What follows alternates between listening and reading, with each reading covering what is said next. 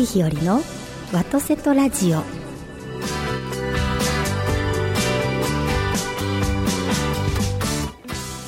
おはようございます。森日和でございます。今朝も元気に FM ギグ神戸ステーションよりお届けしてまいります。ビリーさんおはようございます。はいどうもおはようございます。いよいよ、はい。令和元年。はい最後の日ですよ。大晦日でございますか。すごいですね、はい。あっという間だった気がします。一年がね。本当にあの5月1日に令和になりましてね。そうですよね。はい。それから567891011ヶ月。8ヶ月。いやー。1年早い8ヶ月1年というのはちょっと早く感じますけど余計早かったですよね。そうですね、うん。本当に充実した日々を過ごしました。そうなんですね。私そんな話を今日してまいりたいと思います。わかりました。はい。今週もよろしくお願いいたします、はい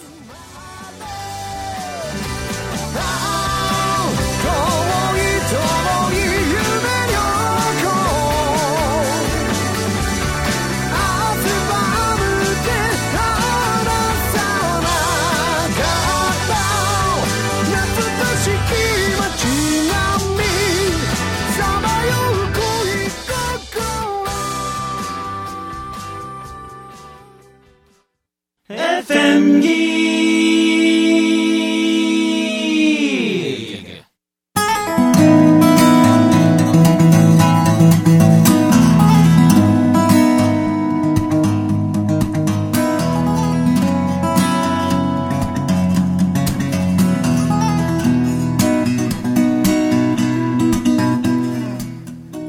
めましておはようございます。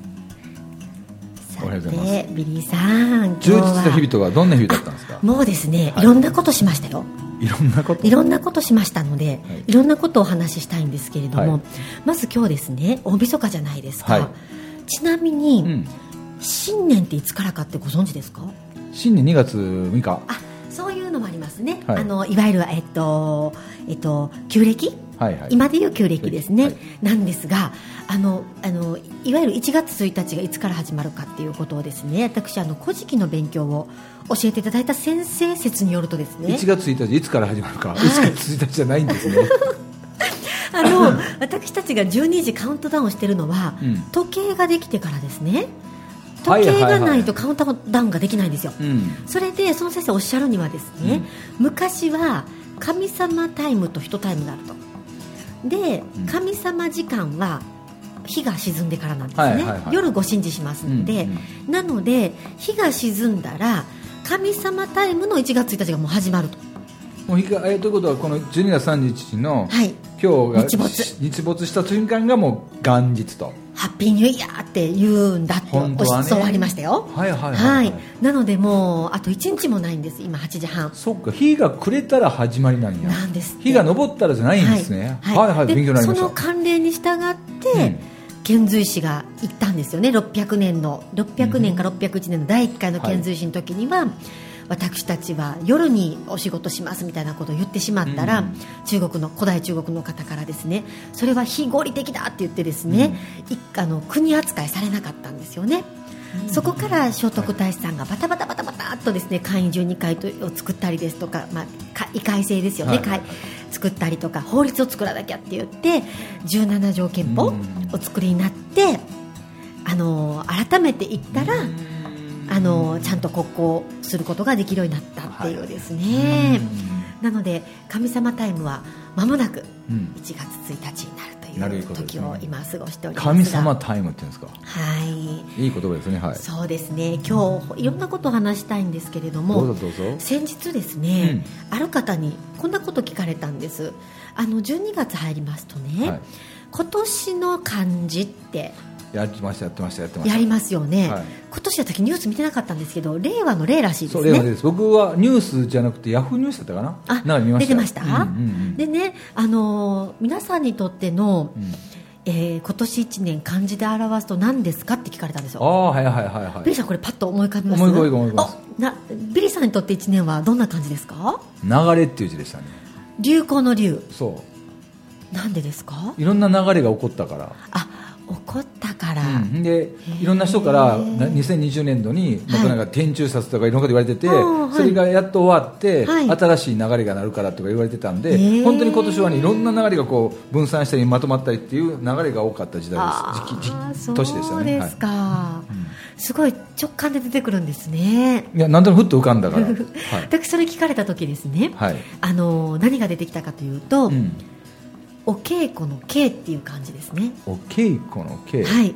乃木編にあの犬みたいなん書いて、はいはい。かあのカタカナの「火」みたいなん書いて、うん。漢字の「火」を書くんですね、うんうんうんお稽古の「稽。稽はい、でこれは考えるっていう漢字なんです。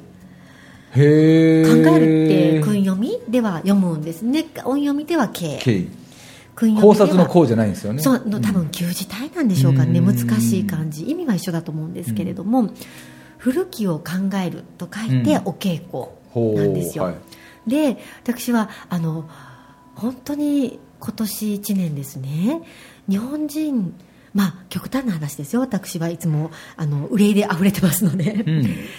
大丈夫かなと思う1年のその大丈夫かなと思った一つに考えの浅さなんです浅さ、うん。はい。やっぱり日本人ってあの深みのあるあの民族だと思っているんですね、やっぱりあの文化を見ていてもあ深いなと思うし、は言葉一つとっても深いなと思うんですけれども、うん。最近その深みが感じられる会話はあまり聞かなくなってきたなと、まあ、人によりますしもちろん場によるんですけれども。深みね。はい。はい、であの考えないで行動するとか、うん。話すっていうことが増えてきたことはよくお見かけするのでね、はい。今こそ考える時が来たなと、うん。まあ、今ね直感力が大事っておっしゃる方が増え増えてる中でね、はい。それに相反するように考えるっていうことを言うんですけれどもこれ考えるっていうのはですねあの学ぶ知るということがあるんですよね、うん。で学ぶ知るのも浅くなってきてるなと思っていて、あのどうしても何か起こった時に自分が生きた年月の経験だけで物事判断することがする方が増えてるんじゃないかなと、多いですね。で何のためにうん。歴史の勉強があったり、うん。何のために日本の歴史が長いかって考えると、うん。ご先祖様の経験を生かして判断するためにあると思うんですよ。うん。うん。なので私たちは古きを考えるうん。考えるというのは知って学ぶうん。必要性があるんじゃないかな浅は浅い判断をしないためにですね、うんだからこそですね私は古きを考えるっていうことが大事だなというふうに思ってるんですね、うん。でそう思ってる中でですねあの古事記の紙芝居を読む機会が私多いので、はい。古事記の勉強をするんです、古事記の序文に稽古証拠っていう言葉が書かれてるんです。稽古はそのお稽古の稽古でそうなんです。証拠は？証拠は今を照らすって書くんですね。今を照らして証拠に、はい、あの今生きるということは実は古きを学び知ることなんだっていうことなんです。うん。古きを学び知ることによって今が照らされるっていうことを1300年前の古事記に書いてあるんですね。大大野安丸さんが書いてらっしゃるんです。古きを考えることによって今を照らすんだ。はいはいはいはいはい。はい。それはまさしく、うん。古いと思われてるかもしれないけれども、うん。もう積もり積もって重なり重なった、うんご先祖様たちのご経験を知り、うん。その経験を生かして今を生きるっていうことなんじゃないかなって思うんです。だからこそ私たちがまあ私の活動はなんで伝統的なことをお伝えしてるのかなって思った時に、うん。あのー今の生活様式と違っていれば特に勉強する必要はないかもしれないんです表面的にはですね、でもそのあの表面的なもののために勉強しているのではなくって、うん。そのものその、まあ、例えば礼儀作法ができた背景を知ることによって今を生きる知恵が生まれてくるんじゃないかなって思うんです、うんでさっきですね何持ってきたのってビリーさんねおっしゃってくださって、はい。私あの毎朝ですね朝とは限らないんですが絶対1回は開く本があるんですよ。一回開く本。1回は開く本があるんです。それはもちろんあの分厚いと言いますか、まあ、それなりに厚みのある本なので全部を読むわけではなくて、はい。あのいわゆる占いのようにですねパッと開くと。開いたところを見てうん、うん、そうだったなって言って一日が始まったり終わったりするんです、はい。ですから特に全部読むわけじゃないんですけれども、このあの本のですね後ろの方にですね、うん。そのことが書いてあるんですよ。後ろの方と言いますかもう本当にまとめの部分なんですけれどもですね、私たち日本人に、うんあのこれ大事にしなさいよっていうことが書かれてるんです、はい。で何書かれてるか読んでいいですか？どうぞ。えっとですね最後の方です。もうまとめの部分ですね、はい。えーもっと稽古せよ。稽古せよ。日本人よ。稽古がまだ足りぬぞ。しかして稽古はすなわち古きを考えてしかして後新しきを創造することである。模倣することをやめよ模倣は汝の死滅であるすべからく大日本式教育大日本式政治大日本式宗教を創造せよ。古きを考えることによって大日本式教育政治宗教を作りなさいって言ってるんですよ。でねあのそれは何を目標にするかということが最後の一文に書いてありましてしかしてそれが世界の模範でなければならぬって書いてあるんです。だから古きを学んで新しく新しきことを作るために古きを学ぶんですよと、で古きを学んで新しきことを作るんですけれども新しきことってのは何を作るかっていうと教育と政治と宗教を作るんだと、まあ、考え方信念ですよね。作るんだっていうふうに書いてあるんです。ただしその教育も政治も宗教も自分のこれがいいあれがいいっていう判断で決めるわけではなくって、はい。もちろん古きをあのお手本にするんですけれども、うん目標はそれらが世界のお手本じゃないとダメよって書いてあるんです、世界のお手本じゃないと、はい、はいはい日本式の教育はもう世界のお手本でないとダメですよと、日本の政治も世界のお手本でなきゃダメですよと。日本の宗教哲学ですね、考え方も世界のお手本じゃないとダメですよって書いてあるんですよ。はあそのためにうん。お稽古するんですよって書いてあるんですまだまだ稽古が足りないぞってこれ昭和2年に書かれた本なんですけれども、うん。その時から日本人の現状を憂いて書いてくださってるんですよ、はいはい、は私たちが作り出すものは世界のお手本じゃないとダメなんですよ、あお手本でね。そのために古いことを勉強しなさいってうんうんおっしゃってるんですよ、なので私はですね先生方たくさんの先生方いろんなことを教えていただいたんですが、今の生活様式には合わないかもしれない。例えば畳の部屋での立ち居振る舞いも、うん。使わないわって言われることも多いんです。だから勉強しなくていいっておっしゃる方いらっしゃるんですが立ちた和室の立ち居振る舞いという結果を学ぶためにうん。それをお話しするのではなくて、はい。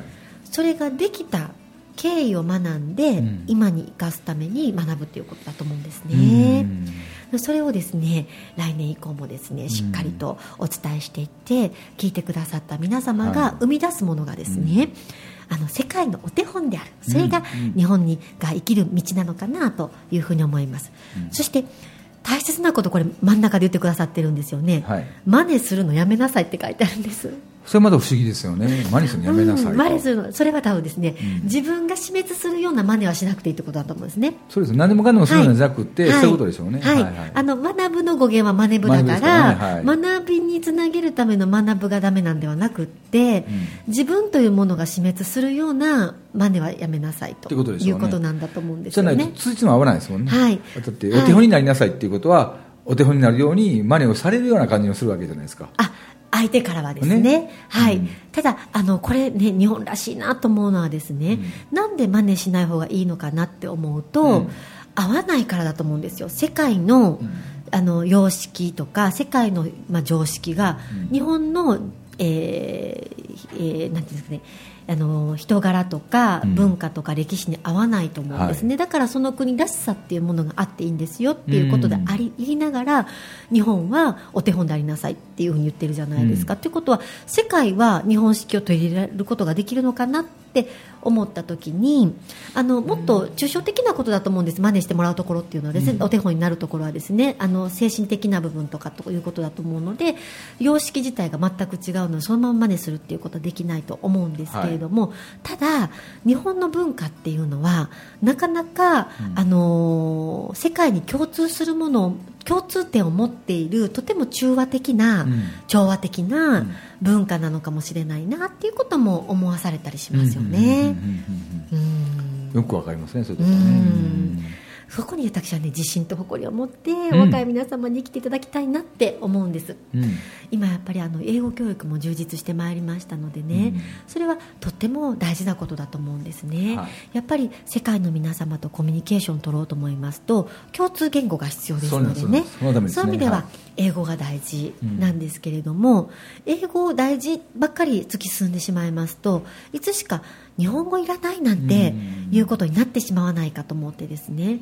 日本語は日本語の役割がありますし以前にもあのこの番組でお話したと思うんですけれどもやっぱり海外の方から見て日本の文化とか精神文化心の部分を自分の国の人たちに伝えたいと思ってもそうやっぱり自分のその外国の言葉では日本の心を伝えられないっておっしゃるんですよね。うん。日本の心は日本の言葉でしか伝えられないっておっしゃるので日本の心を伝えていくためには日本語が必要うん。だと思うんですね。うーん。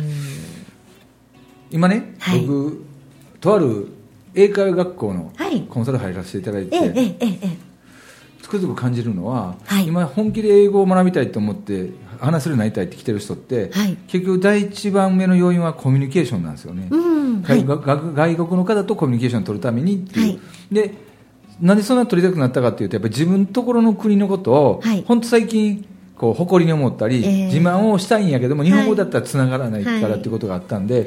言ってる部分と逆に日本人には英語よりもさっき言った音玉と言霊があるように、はい。それやっぱり日本語で喋るのがいいかなっていう本当のななんていうんだろう。よく話し方教室ってあるじゃないですか、はい。そういう意味で本当に綺麗な日本語を教える方もおられたらっていいんじゃないかと思うんですけどね。思います、ん。あのー今やっぱり日本語間違ってる日本語が増えてきましたね、はい。ですので美しい日本語を伝えていきたいですよね、僕ねあの京都弁、大阪弁、はい。神戸弁ってあるじゃないですか、はい。それぞれの方言もねちゃんとした方が、はいちゃんとした方言を教えるっていうのがね、はい。あっていいと思うんですけどね。これでもだいぶ減ってきてるんじゃないですか、だいぶね。あの地元の人でさえこんなにテレビですとかがあのもう中心に、うん。あの生活をするようになってしまいますと標準語を聞く機会が増えてますので、はいはい。うん。本来のその地方にあった言葉っていうのも、うんちょっと標準語寄りになってきてるんじゃないかなってみんななんかね変な標準語を喋るとするでしょ。うん。関西人とかねなんか嫌ですよね。そうですね、うん、やっぱり地方の、ね、言葉残したいですし、はい。あのえっとですねあの私たちの幸せっていうのは、うん。やっぱり地球があり国家があってこそだと思うんですね。ですからあのこの本にも書かれてるんですけれども「あの大国民読本」っていう本なんですけれども、ね、大国民読本。はい。はい。昭和2年に書かれたはい。林平馬先生っていう先生が書いてくださった本なんですけれども、ここにも書いてあるのはですねあの自分の幸せを考えてうん。公の幸せを考えないのはとても矛盾しているということなんですね。あの公と個人というのは全身と細胞のようなものだものだって書いてあるんです。全身が病気になればもちろん細胞も病気になりますし、細胞が病気になれば全身病気になると。ね、細胞が元気になれば全身病気だったものが、あの元気になるかもしれませんしそうやってあのもう一つのものなんだということなんですね、全身が国家であれば、あの細胞が個人であると、うん。個人の幸せを追求するためには全身が元気じゃないと、ぜ個人の幸せっていうのはないですよねって、だから自分の幸せっていうのは国家の幸せなんだと、うん。そして国家があるということなんだと、うんですね、つまりここでははっきり書いてらっしゃいますね。幸せ自己実現というのは没我に似たり没我と一緒だって書いてある。自分自身を没するって書いてあるんですね。はあ、ボツがね。はい、でもそこまで慣れたらですね、うんてもあの悩みが減ると思うんですよね、うん。自分がしたいこうしたいにとらわれていると、どうしてもあのなぜすぐならないのかっていうことは気になるんですけれどもでも全体が良くなることによって自分が良くなるっていうことが分かっていれば、うん。全体が先だっていうことに、うん。全体が先になっていく自分が後回しにされていることに焦りがなくなると思うんですよね、うん。そういうこともすごく分かりやすく書いてくださってるんですけれども、はい。でね、ここであの書いてらっしゃるのがあの国家がなくなるとはどういうことかっていうことが書いてあるんですね。国家がなくなは。い。ると。うん、国家のあるなしって聞かれると、うん。国土のあるなしを思い浮かべる方が多いと思うんです、はいはいはいやっぱり日本という土地があるから、うん。国家があるって思ってらっしゃる方が多いと思うんですけれども、はい、ここにはですね国家がなくなるということはその国の国民性が失われているということだって失われたっていうことなんだと。いくら国土があってもその国の国民性がなくなってしまったら、うんあの国家はなくなったっていうことなんだって。でもそれ確かに言えるなと思うのがイスラエルの方々ですよね、はいあのイスラエルのイスラムの民の方々っていうのは2000年前に国土を失っていらっしゃるんですよね、でもお母様方ですとか宗教を伝えていく中で、ずっとその精神文化をお伝えになった時にいずれ国土は取り戻すことができたっていうことなんですよね、今、ね、争いこともあったりされますけれども国土を取り戻すことができたのは国民性を失わなかったからだと思うんですね、はい、でも今の日本は国土も危ういんですけれどもいろいろなんか海外の方が土地を買ってらっしゃるということをお聞きするんですけれども、はい、国民性を失わなければ、うん。あの国家はある。そして国家があるから自己実現につなげていくことができるっていうことだと思うんですね。うん国土を失ってますよね。国土も問題です。です国民性も担保し続けるもの、うん、あの家庭教育の中でも地域教育の中でもやり続けていく必要性があると思うんですが、うん、この本を紹介してくださった先生がですね、うん、じゃあ国民性を担保するためにはどうしたらいいかっていうことをおっしゃった時に、言葉だっておっしゃったんです、日本語、はい、日本語があの失われると、その心を伝えられなくなるから国民性がなくなっていく、うん、ですから多くの国がこの国欲しいなって思った時に、うん、自分の国の言葉にする、うんうんうん、言葉母国語を奪ってしまう、うん、そうするとその国国の精神性を伝えられなくなるからあの国民性がなくなってあのいわゆる、えー、精神的でだけではなく物理的にも国土を奪うことができるということで。うん今まで植民地支配って多くそういうふうにされてきたと思うんですね、はい、で日本は日本語を取られなかったかと思いますと戦後危うい時期があったんですよね、うん、やっぱりこう漢字が随分減らされたりですとか、はいね、あと敬語が簡単な敬語になっちゃったんですよね、はい、ルーラレルの敬語が入ってきまして。あの本来はあの食べるっていう動詞もですね、うん、主語が目上の方の場合はあのえお召し上がりになる。召し上がるという動詞あの敬語だと思うんですね。尊敬語ですね。でまあ謙譲語だったりいただくだったりすると思うんですけれども食べられるも丸になっちゃったんですよね。そうするとあの社長さん社長がお召し上がりになると子供がまあその言葉を聞いた時に同じ社長さんであったとしても社長がお弁当を食べられるって聞いた時に食べられるってあの受け身もありますのでお弁当に食べられてるっていうことも想像できるんですけれども 同じ人に対してお話ししていても言葉が違うだけで、前者の方が偉い人に思えるんですよね、はいはい、そうすると敬語を使うと正しい敬語を使うと、まあ、古くからの敬語を使うと子どもたちが人を尊敬する心もより一層育むことができるんじゃないかなと思うんです。なので言葉の大切さそして日本語の美しさは敬語にありだと思うので、敬語、ね、敬語の大切さっていうのも思ったりするんです、はい、ただ私はですね礼法を勉強させていただきましたので、はい、先生が言葉大事っておっしゃったんですね、うん、言葉が、まあ、その民族性、えー、国民性を担保すると、うん、それももちろん確かなことで一番大事なことですが、うん、同じぐらい私たちにはですね秘密兵器があって秘密兵器、はい、はい、海外の方が本当に日本欲しかったと思うんです、うん、あの世界地図を見ていても今日本が見ているような地図の見方をするのではなくて、うん、北と南を逆転した地図を見ると、うん、あの中国の方にとっても韓国や北朝鮮の方々にとってもロシアの方にとっても、まあ、そこら辺に関わる国々の方にとっても日本の位置って、あの大きな海に出ていくためにはとっても便利な場所にありまして、はい。はい。はい欲しいと思われる場所だと思うんです、うん、であのある程度暖かい地域もあってということで、うん、であの欲しいなと思った方も今までいらっしゃったと思うんですね。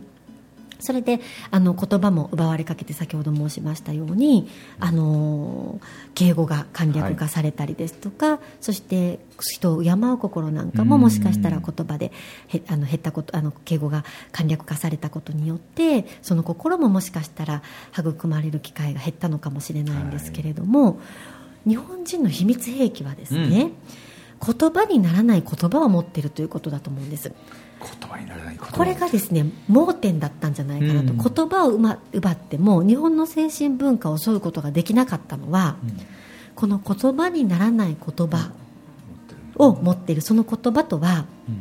型なんですよね。型ね。はい。うん。型で私たちは相手に心を届けることができるんですね。うん。あの感謝の気持ちありがとうございますってもちろん伝わるんですけれども、言葉にしなくても深々と頭を下げることによって伝えることもできる、はい。逆に言葉にしてしまうと軽くなるものをうん。形で表すことができるという言葉にならないしてないんだけれども言葉のような役割を持っている型を持っていると思うんです、うん。その型はですね実は言葉よりも時空を超えるんじゃないかなと思っていて、はい、あの型をしていると、うん。昔から伝わる型なのでその型に込められたメッセージが今に伝わるんですよね。はい。はいはいなのでご先祖様たちが型に残した言葉を今伝えることができるのもまた型の役割かなと思うと、日本を救ってきた言語の一つに型があるんだろうなと、はいはいはいはい。はい。ただ、うん。型もうん。崩れてきているんです、もうえらいこっちゃなんです、うん。あのーえらいこっちゃはい、そうすると言葉を失うこと同じことなので、うん。国民性を失う可能性があり、うん。目に見えないものを失うのは目に見えないので気づかない場合があるんですよね、はいはい。うんそうすると気づいた時には手遅れっていうことうもん。ありえるんじゃないかなと思ってですね。そうすると国土がなくなるのはあっという間だろうなと思うんです、はいはいあのー目に見えるものがあるうちに目に見えないのがなくなってると、うん。中は空洞になって気づかな気づかないうちに一気に崩れるっていうことがあるようなものでですね。うん。今実は国土はあるけれどもうん。一瞬でなくなる可能性も秘めている今なのかなって思うんですね。そうですよね。はい、だからこそ私たちが今何を大事にしなければいけないかということをうん考える。それを考えるのね。必要性があると私は思っております。深いなあ。令和元年を締めるにあたり、はいいい私。うん、あの本当にですね今、世界情勢結構危ういと思うんですね。ね、はいそういう危ういですね。中で、日本国内で生きていく上では直感でうん。あの、まあ、考えるも直感に含むと思うんですけれどもただあのうーん。まあ、そんなに心配しなくてもあのいいと思うんですね、国内の人同士だったら。でもやっぱり今危うい世界情勢の中で国際うーんなんていうんですか、えっと、世界と交わるところではやっぱりよく考えて発言したり行動しないと、うん取り返しのつかないことになるんじゃないかなっていう時期があってかなと思っておりまして、それは決して政治家の人たちだけのものでもなくて国民一人一人が意識していかなければいけないことなのかなって思います。そっか。うん。そんなうん。今でございます。そして来る年ははい。私それをもっともっと教育の中にこういうことをはい聞き考える機会を作っていけたらなと思います、はい。先日もお話した通り今年あ来年ははい。学校の先生をちょっとさせていただくことになっておりますので。あ日和先生なんですね。はい。そういうことを考える機会を若者たちに持っていただけたらなと思います。はい。うん。いやーどうですか？ビリーさん今週今週の私。結構深いですね。ちょっと賢そうですよね、はいはいはい。ありがたかったです。はい。いやいやいや。また、はい。ね来る年もあのこういったこともお伝えしながら、はい楽しいこともお伝えしてまいりたいと思います、わかりました。いやーでも本当に深いな。うーん。うん聞きながらやっぱり昔の人がこう残してくれてるやつってあええ意味での万能の参考書よね。はい。バイブルって言い方したくないです。参考書ですよいやね本当にそう思います、うん。だからこそたかだか長い人でも100年の経験でうん。判断するのではなく、2700年の経験を持って判断していただきたいなと思います、はい。わかりました。はい、今年も1年間皆様お聞きくださありがとうございました。ありがとうございました、また来年もお願いします。お願いいたします、はい。良いお年を。良いお年を